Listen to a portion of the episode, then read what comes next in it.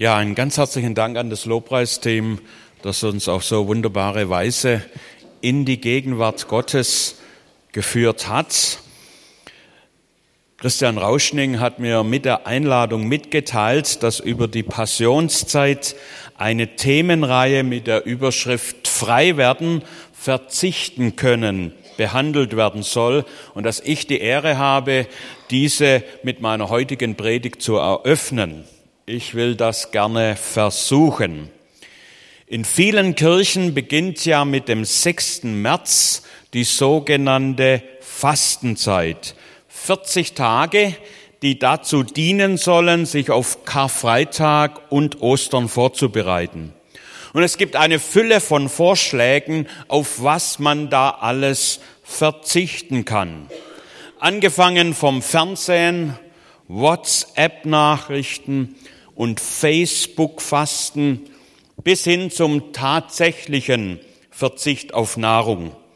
Angefangen von Süßigkeiten und Kaffee bis hin zum völligen Verzicht.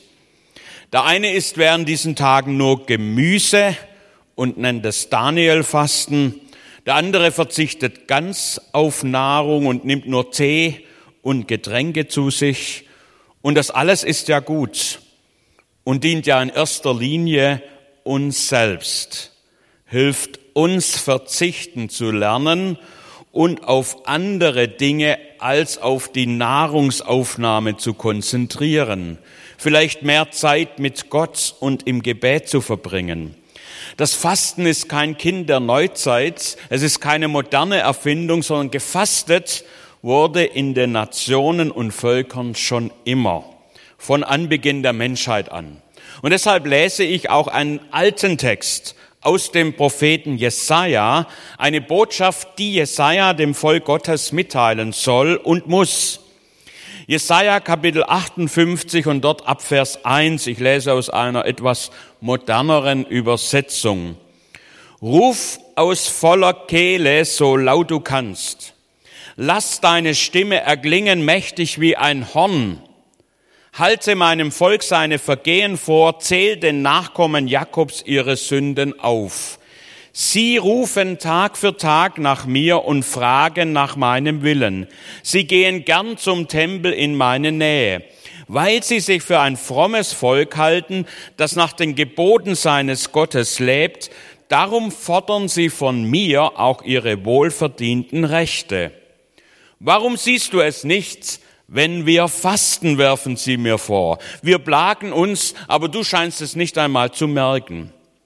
Darauf antworte ich, wie verbringt ihr denn eure Fastentage? Ihr geht wie gewöhnlich euren Geschäften nach, ihr treibt eure Arbeiter noch mehr an als sonst. Ihr fastet zwar, aber gleichzeitig zankt und streitet ihr und schlagt mit roher Faust zu. Wenn das ein Fasten sein soll, dann höre ich eure Gebete nicht. Denkt ihr mir einen Gefallen zu tun, wenn ihr euch selbst quält und nichts esst und trinkt? Wenn ihr den Kopf hängen lasst und euch in Trauerkleidern in die Asche setzt? Nennt ihr so etwas Fasten? Ist das ein Tag, an dem ich der Herr Freude habe? Nein, ein Fasten, das mir gefällt, sieht anders aus. Löst die Fesseln der Menschen, die ihr zu Unrecht gefangen haltet. Befreit sie vom drückenden Joch der Sklaverei. Gebt ihnen ihre Freiheit wieder. Schafft jede Art von Unterdrückung ab. Gebt den Hungrigen zu essen. Nehmt Obdachlose bei euch auf. Und wenn ihr einem begegnet, der in Lumpen herumläuft, gebt ihm Kleider. Helft, wo ihr könnt und verschließt eure Augen nicht vor den Nöten eurer Mitmenschen. Dann wird mein Licht eure Dunkelheit vertreiben wie die Morgensonne, und in kurzer Zeit sind eure Wunden geheilt.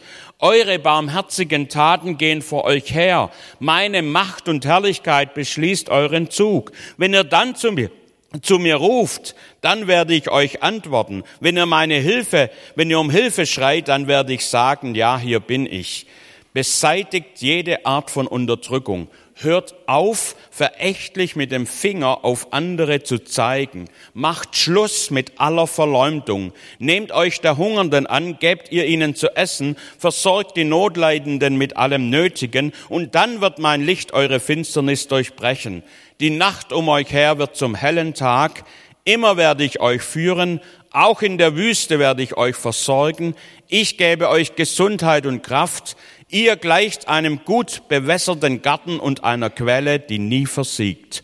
Euer Volk wird wieder aufbauen, was seit langen in Trümmern liegt und wird die alten Mauern wieder errichten. Man nennt euch dann das Volk, das die Lücken der Stadtmauer schließt und das Volk, das die Ruinen bewohnbar macht. Was war der Hintergrund für diese gewaltige Rede, die der Prophet Jesaja zum Volk spricht? Die babylonische Gefangenschaft für Israel war vorbei. Im Jahre 537 vor Christus durften nach 70 Jahren die ersten Israeliten wieder in ihr Land zurückkehren. Und sie haben angefangen, das Land wieder aufzubauen. Und sie waren da sehr erfolgreich. Und nicht nur das, sie haben auch endlich wieder wunderbare Gottesdienste in ihrer ursprünglichen Heimat in der Freiheit gefeiert. Nach langer, langer Zeit wieder im Tempel zu Jerusalem. Und das war sehr erfreulich. Und sie waren Leute, die nach dem Willen Gottes fragten, so heißt es hier in Vers 2, sie rufen Tag für Tag nach mir und fragen nach meinem Willen. Sie gehen gern zum Tempel in meine Nähe. Das ist doch schön. Und nicht nur das, sie meinten es ganz ernst. Sie haben auch regelmäßig gefastet. Sie haben auf Nahrung verzichtet, um näher bei Gott zu sein. Und sie versuchten, die Gebote Gottes ganz genau einzuhalten. Alles war perfekt. Täglich nach Gottes Willen fragen, in den Tempel gehen zum Gottesdienst, die Gebote einhalten und dann noch fasten.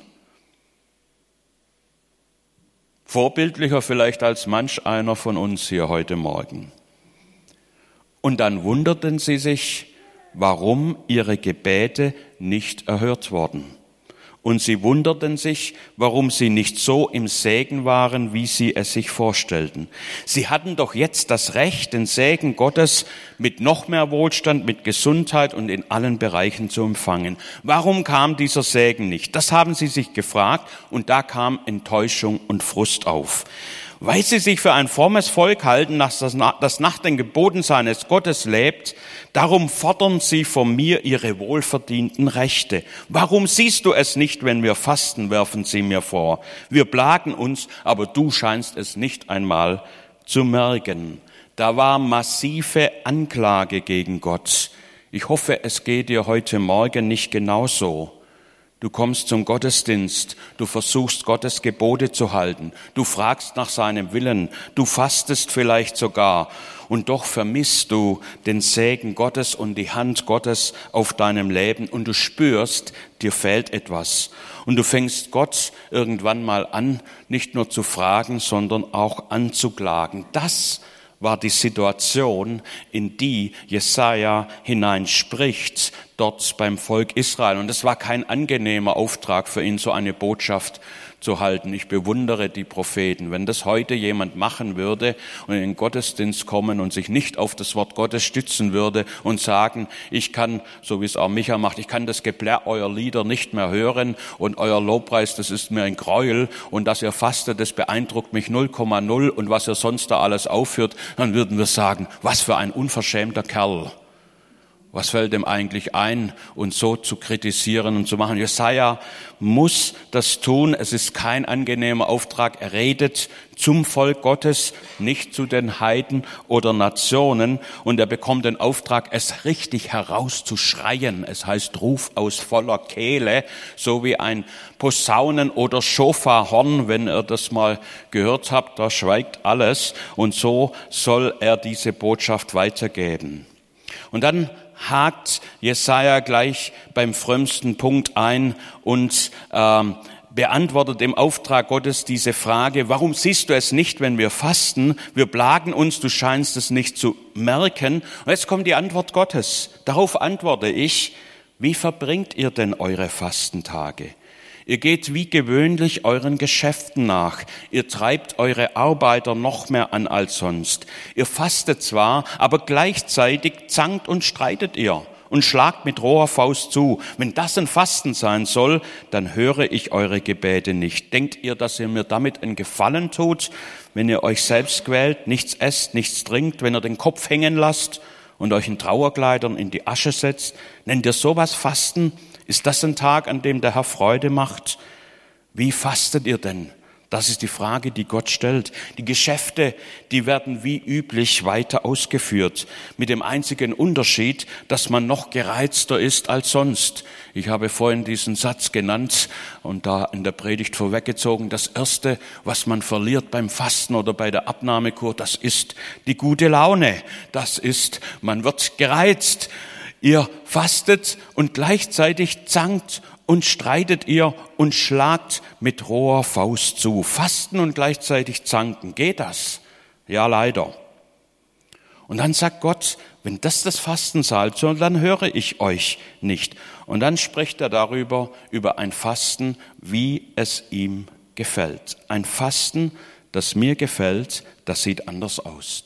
Löst die Fesseln der Menschen, die ihr zu Unrecht gefangen haltet befreit sie vom drückenden Joch der Sklaverei, gebt ihnen ihre Freiheit wieder, schafft jede Art von Unterdrückung ab. Hier geht es um tatsächliche Unterdrückung. Gibt es das heute noch?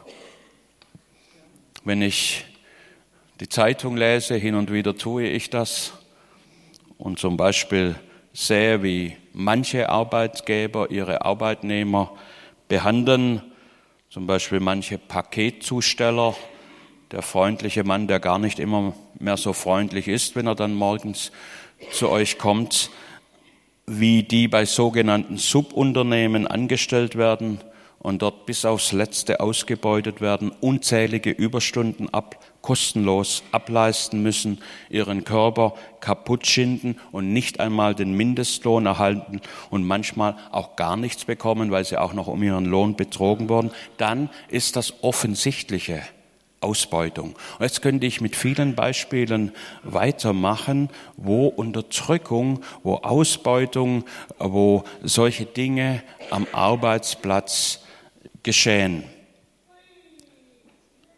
Und dann gibt es geistliche Fesseln, schafft jede Art von Unterdrückung ab. Geistliche Fesseln durch Unvergebenheit, durch Neid, durch Hass, durch Verleumdung, wo ich andere gefangen halte.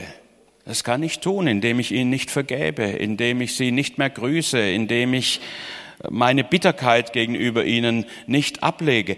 Der Prophet Jesaja sagt, beseitigt jede Art von Unterdrückung. Hört auf, verächtlich mit dem Finger auf andere zu zeigen. Macht Schluss mit aller Verleumdung.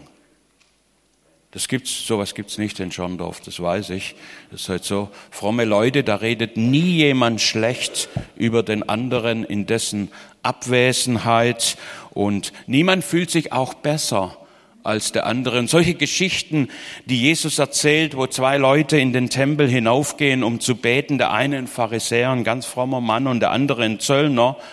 Und beide Gebete schildert dann Jesus, wie der Pharisäer betete, oh Herr, ich danke dir.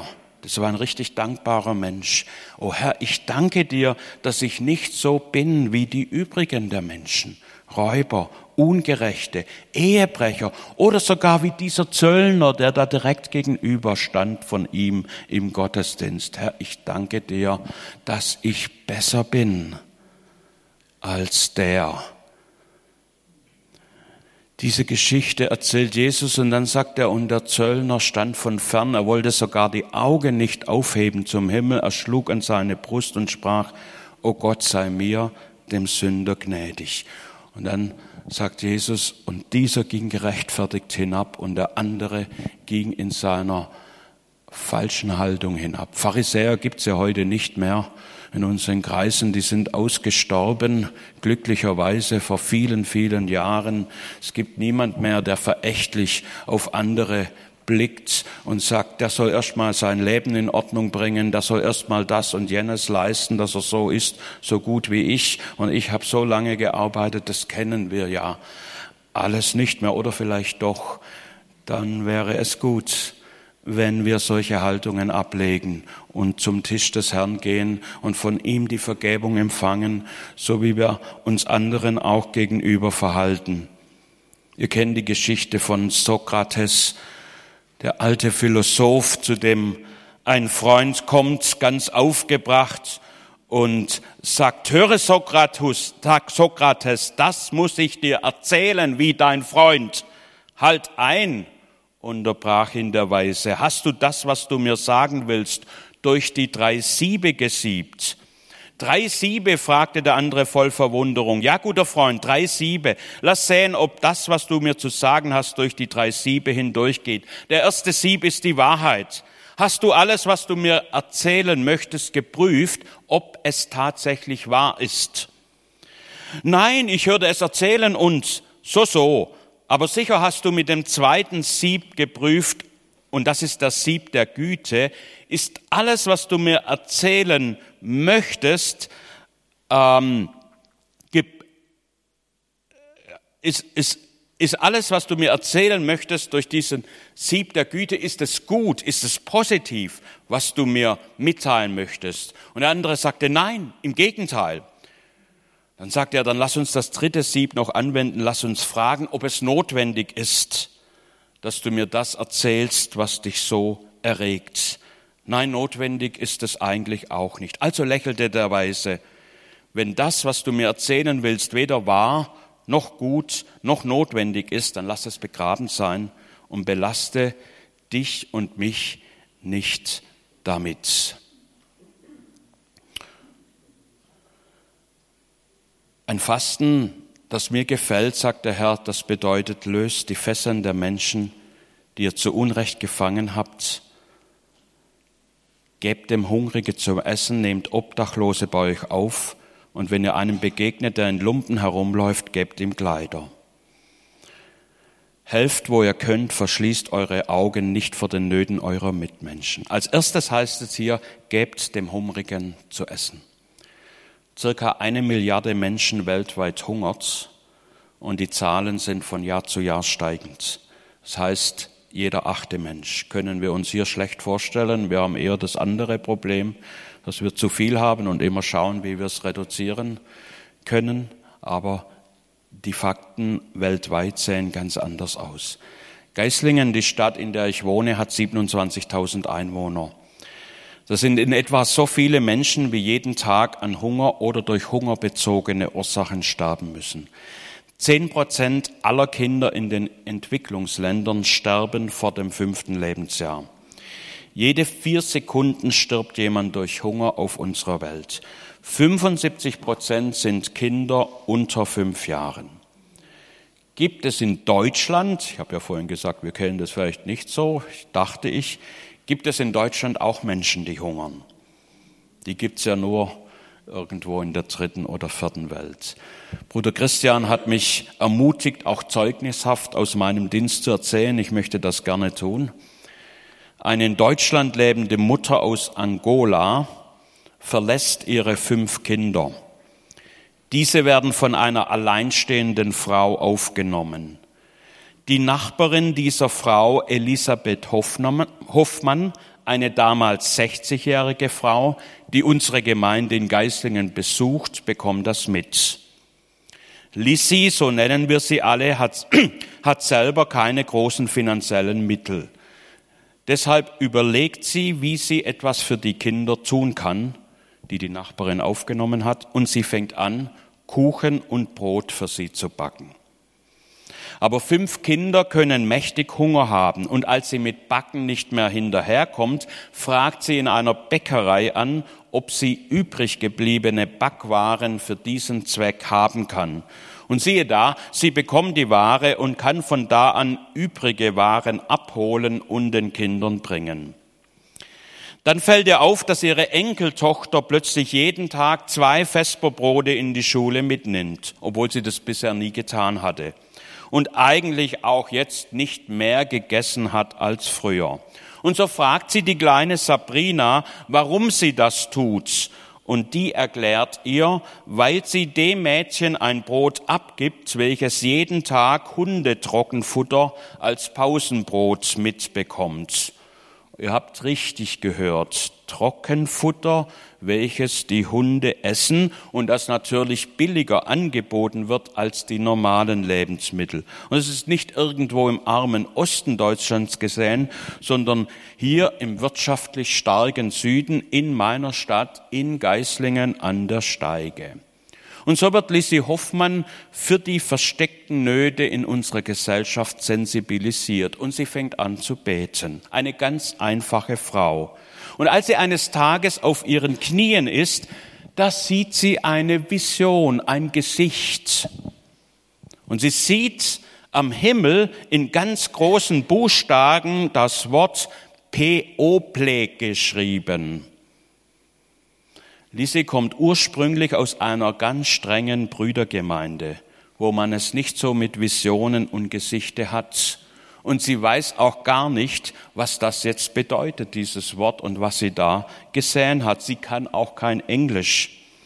Aber weil sie das Ganze nicht mehr loslässt, da fragt sie ihre Tochter, die ihr dann sagt, dass People Menschen bedeutet. Und da fällt es ihr wie Schuppen vor den Augen. Gott hat ganz direkt zu ihr gesprochen und möchte, dass sie sich um Menschen kümmert. Menschen in Deutschland, die Hunger und Not leiden. In Deutschland werden etwa ein Fünftel aller produzierten Lebensmittel weggeworfen, so wie sie produziert werden. Das ist eine fast unvorstellbar große Menge, jährlich rund 20 Millionen Tonnen. Das verschwindet Tag für Tag in den Abfallcontainern und muss entsorgt werden. Gute Lebensmittel, nicht abgelaufene, sondern einfach Überproduktion. Gleichzeitig hungern Menschen in unserem Land. Lissy findet also vor circa 15 Jahren, das ist noch etwas länger her, den Weg von einer strengen Brüdergemeinde in unsere Gemeinde. Und als ich sie besuche und mit ihr rede, da erzählt sie mir von ihrer Vision, armen Menschen Lebensmittel zur Verfügung zu stellen.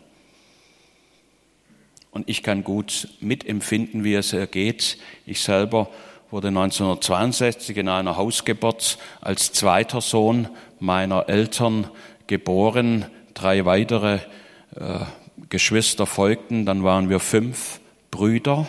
Mein Vater starb ganz plötzlich mit 37 Jahren an einem Herzinfarkt im Bett und meine Mutter hatte die Aufgabe, uns Fünfe alleine aufzuziehen. Und ich weiß, was es bedeutet, Hunger zu haben. Und ich weiß, was es bedeutet, mit Senfbrote ins Freibad zu gehen, wenn die anderen ihre gut belegten Brote äh, mitbrachten. Und ich weiß, ich wusste nicht denn, äh, früher, wie Cola schmeckt oder solche Getränke, weil so etwas gab es nicht bei uns. Und ich weiß, was es bedeutet und wie demütigend das ist, wenn man zum Metzger geht und wenn man um die Wurstecken bittet, die eigentlich für die Hunde bestimmt sind und fragt, ob man die haben kann, so dass man zu Hause auch äh, den Pizzaboten, der selber gebacken ist, mit Wurst belegen kann. Und ich habe damals schon in meiner Kindheit zu Gott gesagt, und ich möchte Menschen helfen, die in Not sind. Und so treffen wir uns zusammen, die richtige Begegnung, Lissy und Bernhard. Und ich habe zu ihr gesagt, wenn du mir die Lebensmittel besorgst, nicht nur von Bäckern, sondern auch von anderen, dann werde ich die Räumlichkeiten zur Verfügung stellen in unserer Gemeinde und dann bieten wir Frühstück oder Essen für Menschen an, die Hunger haben Hunger nach Nahrung, Hunger nach Gemeinschaft und denen wir etwas Gutes tun können. So ist das Ganze, das sogenannte Frühstück Gottesdienst oder Armenfrühstück, dann entstanden. Wir haben einen ganz einfachen Zettel gedruckt. Jeden Dienstag findet im Gemeindehaus der Volksmission Geislingen um 9 Uhr ein besonderes, kostenloses Frühstück statt. Sie sind herzlich eingeladen. Jeder Gast bekommt anschließend gratis Lebensmittel nach Hause. Und wie schon gesagt, ich wusste nicht, gibt es überhaupt arme Leute in Geislingen? Erste Treffen waren 25 Mitarbeiter, aber tatsächlich dann auch fünf Gäste aus der Zielgruppe, die wir erreichen wollten. Wir haben die Zettel verteilt, wir gingen zu den Arbeitsämtern, Sozialämtern äh, und haben das ausgehängt und dann kamen die ersten Menschen. Und ich hätte nie gedacht, nie, dass es so viel Not gibt in unseren Städten hier im Speckgürtel Deutschlands. Das sage ich nach etwa 15 Jahren in diesem Dienst. Dieses Armenfrühstück ist kontinuierlich gewachsen. Ich habe jetzt nicht die Zeit, das alles im Detail zu erwähnen. Wir hatten zum Schluss jeden Dienstag über 100 Besucher aus allen Nationen, aus allen religiösen Hintergründen. Eines hat sie alle verbunden, dass sie arme Menschen waren. Aus unterschiedlichsten Gründen. Das kann ja heute ganz schnell gehen. Auch jemand ist erfolgreich im Beruf. Es kommt eine Scheidung. Er verliert seinen Arbeitsplatz. Dann kann das so schnell gehen, dass jemand abrutscht. Also auch hochgebildete Leute habe ich da zum Teil kennengelernt, die einfach in der Armut lebten. Wir haben diesen Dienst, bis heute besteht er, ich bin ja nicht mehr dort Pastor, über all die Jahre getan. Ich habe die größten Wunder im Armenfrühstück erlebt. Ich schon gesagt, ich habe nicht die Zeit darauf einzugehen. Heilungswunder, Befreiungswunder, dass Menschen zum Glauben gekommen sind, all die ganze, die ganze Palette. Nehmt Obdachlose auf. In Geislingen gibt es zwei Kilometer von unserem Gemeindehaus entfernt ein Obdachlosenheim, wo die Stadt die Menschen aufnimmt, die keine Bleibe mehr haben. Und so haben wir uns die Frage gestellt, wie können diese Menschen zu uns kommen? Und weil die zwei Kilometer entfernt waren, haben wir gesagt, die werden nicht zu uns kommen, weil sie nicht das Geld für die öffentlichen Verkehrsmittel haben. Wir müssen zu ihnen gehen. Und dann sind wir zu ihnen gegangen mit Lebensmitteln. Und die haben sich gefreut, dass hier mal jemand besucht hat. Und dann haben wir dort vor Ort gekocht, gegessen. Und heute wird man sagen, Hauskreis oder Connect-Gruppe gehalten und mit den Menschen gesprochen. Einen möchte ich herausgreifen, kurz, 60 Jahre. Er ließ sich dann auch einladen in die Gemeinde, kam regelmäßig mit zum Frühstück Gottesdienst und dann auch zu unserer Weihnachtsfeier. Eine ganz normale Weihnachtsfeier, so wie es jede Gemeinde macht. Und dann schrieb ein Mitarbeiter, der ihn danach nach Hause brachte, schrieb mir, ich lese euch das einfach vor, heute hat es Kurt total erwischt. Er hat bei unserer Weihnachtsfeier weinen müssen, sagte er. Das war die beste Weihnachtsfeier überhaupt. Er wurde total angerührt. Alles, selbst die Lieder, die er nicht verstand haben, ihn berührt. Immer wieder sagte er, das war die beste Weihnachtsfeier überhaupt. Alles das, was ich früher auf Weihnachtsfeiern erlebt habe, war nur Saufen. Das war was anderes. Er spürte diese gemütliche Atmosphäre und die Kinder und das Drumherum. Er sagte, man hat uns das verboten und jetzt will ich das alles aufholen. Ich hasse diesen Sozialismus bis aufs Tiefste. Die haben uns das vorenthalten. Er kommt aus dem Osten der ehemaligen DDR. Er betet jetzt jeden Abend und zündet dabei eine Kerze an. Kurz wohnte weiter im Obdachlosenheim. Er hörte von selber auf mit Trinken durch Gottes Gnade. Er sagte, das brauche ich nicht mehr.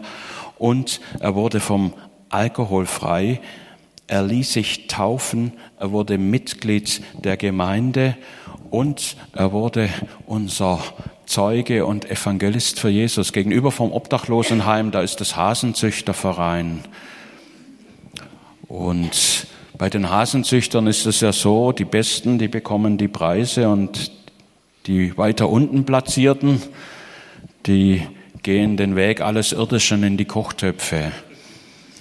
Und Kurt erzählte dort im Hasenzüchterverein jetzt von seiner neuen Liebe zu Jesus und von den Menschen, die dort sind. Und das hat dich so bewegt, dass sie ihre Hasen zu unserem Heiligabendessen an Weihnachten, wo wir immer all die armen Menschen eingeladen haben, gespendet haben. Es gab Hasenbraten, sechs oder sieben Stück. Meine Frau kann es euch erzählen, weil sie in der Vorbereitung involviert war, die alle auszubeinen und dann zu servieren. Und was haben wir für Heiligabendfeiern gehabt?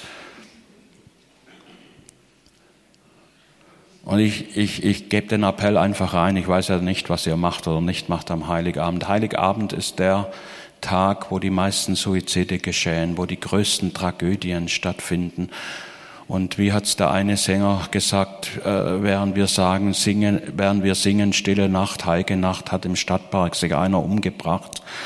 Und ich habe das immer als Auftrag gesehen, auch als Gemeinde Jesu, dass wir ein Angebot machen für Menschen, die keine Möglichkeit haben, Heiligabend in ihrer Familie zu feiern. Und wir hatten da immer volles Haus. Es gab keinen Heiligabend in unserer Kindheit, dass Eva und ich mit unseren Kindern zu Hause gefeiert haben. Es war immer in der Gemeinde mit den Menschen, mit Hunden. Sieben Hunde war unser Rekord am Silvester die sie mitgebracht haben.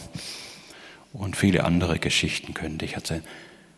Wir haben zwei Wohngemeinschaften gegründet, wo wir Menschen aufgenommen haben und betreut.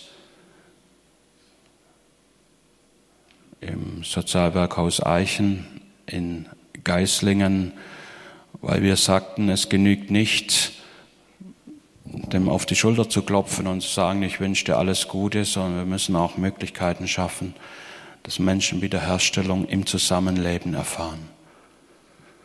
Natürlich in Kooperation mit Ärzten, mit Psychologen und all diesen Dingen.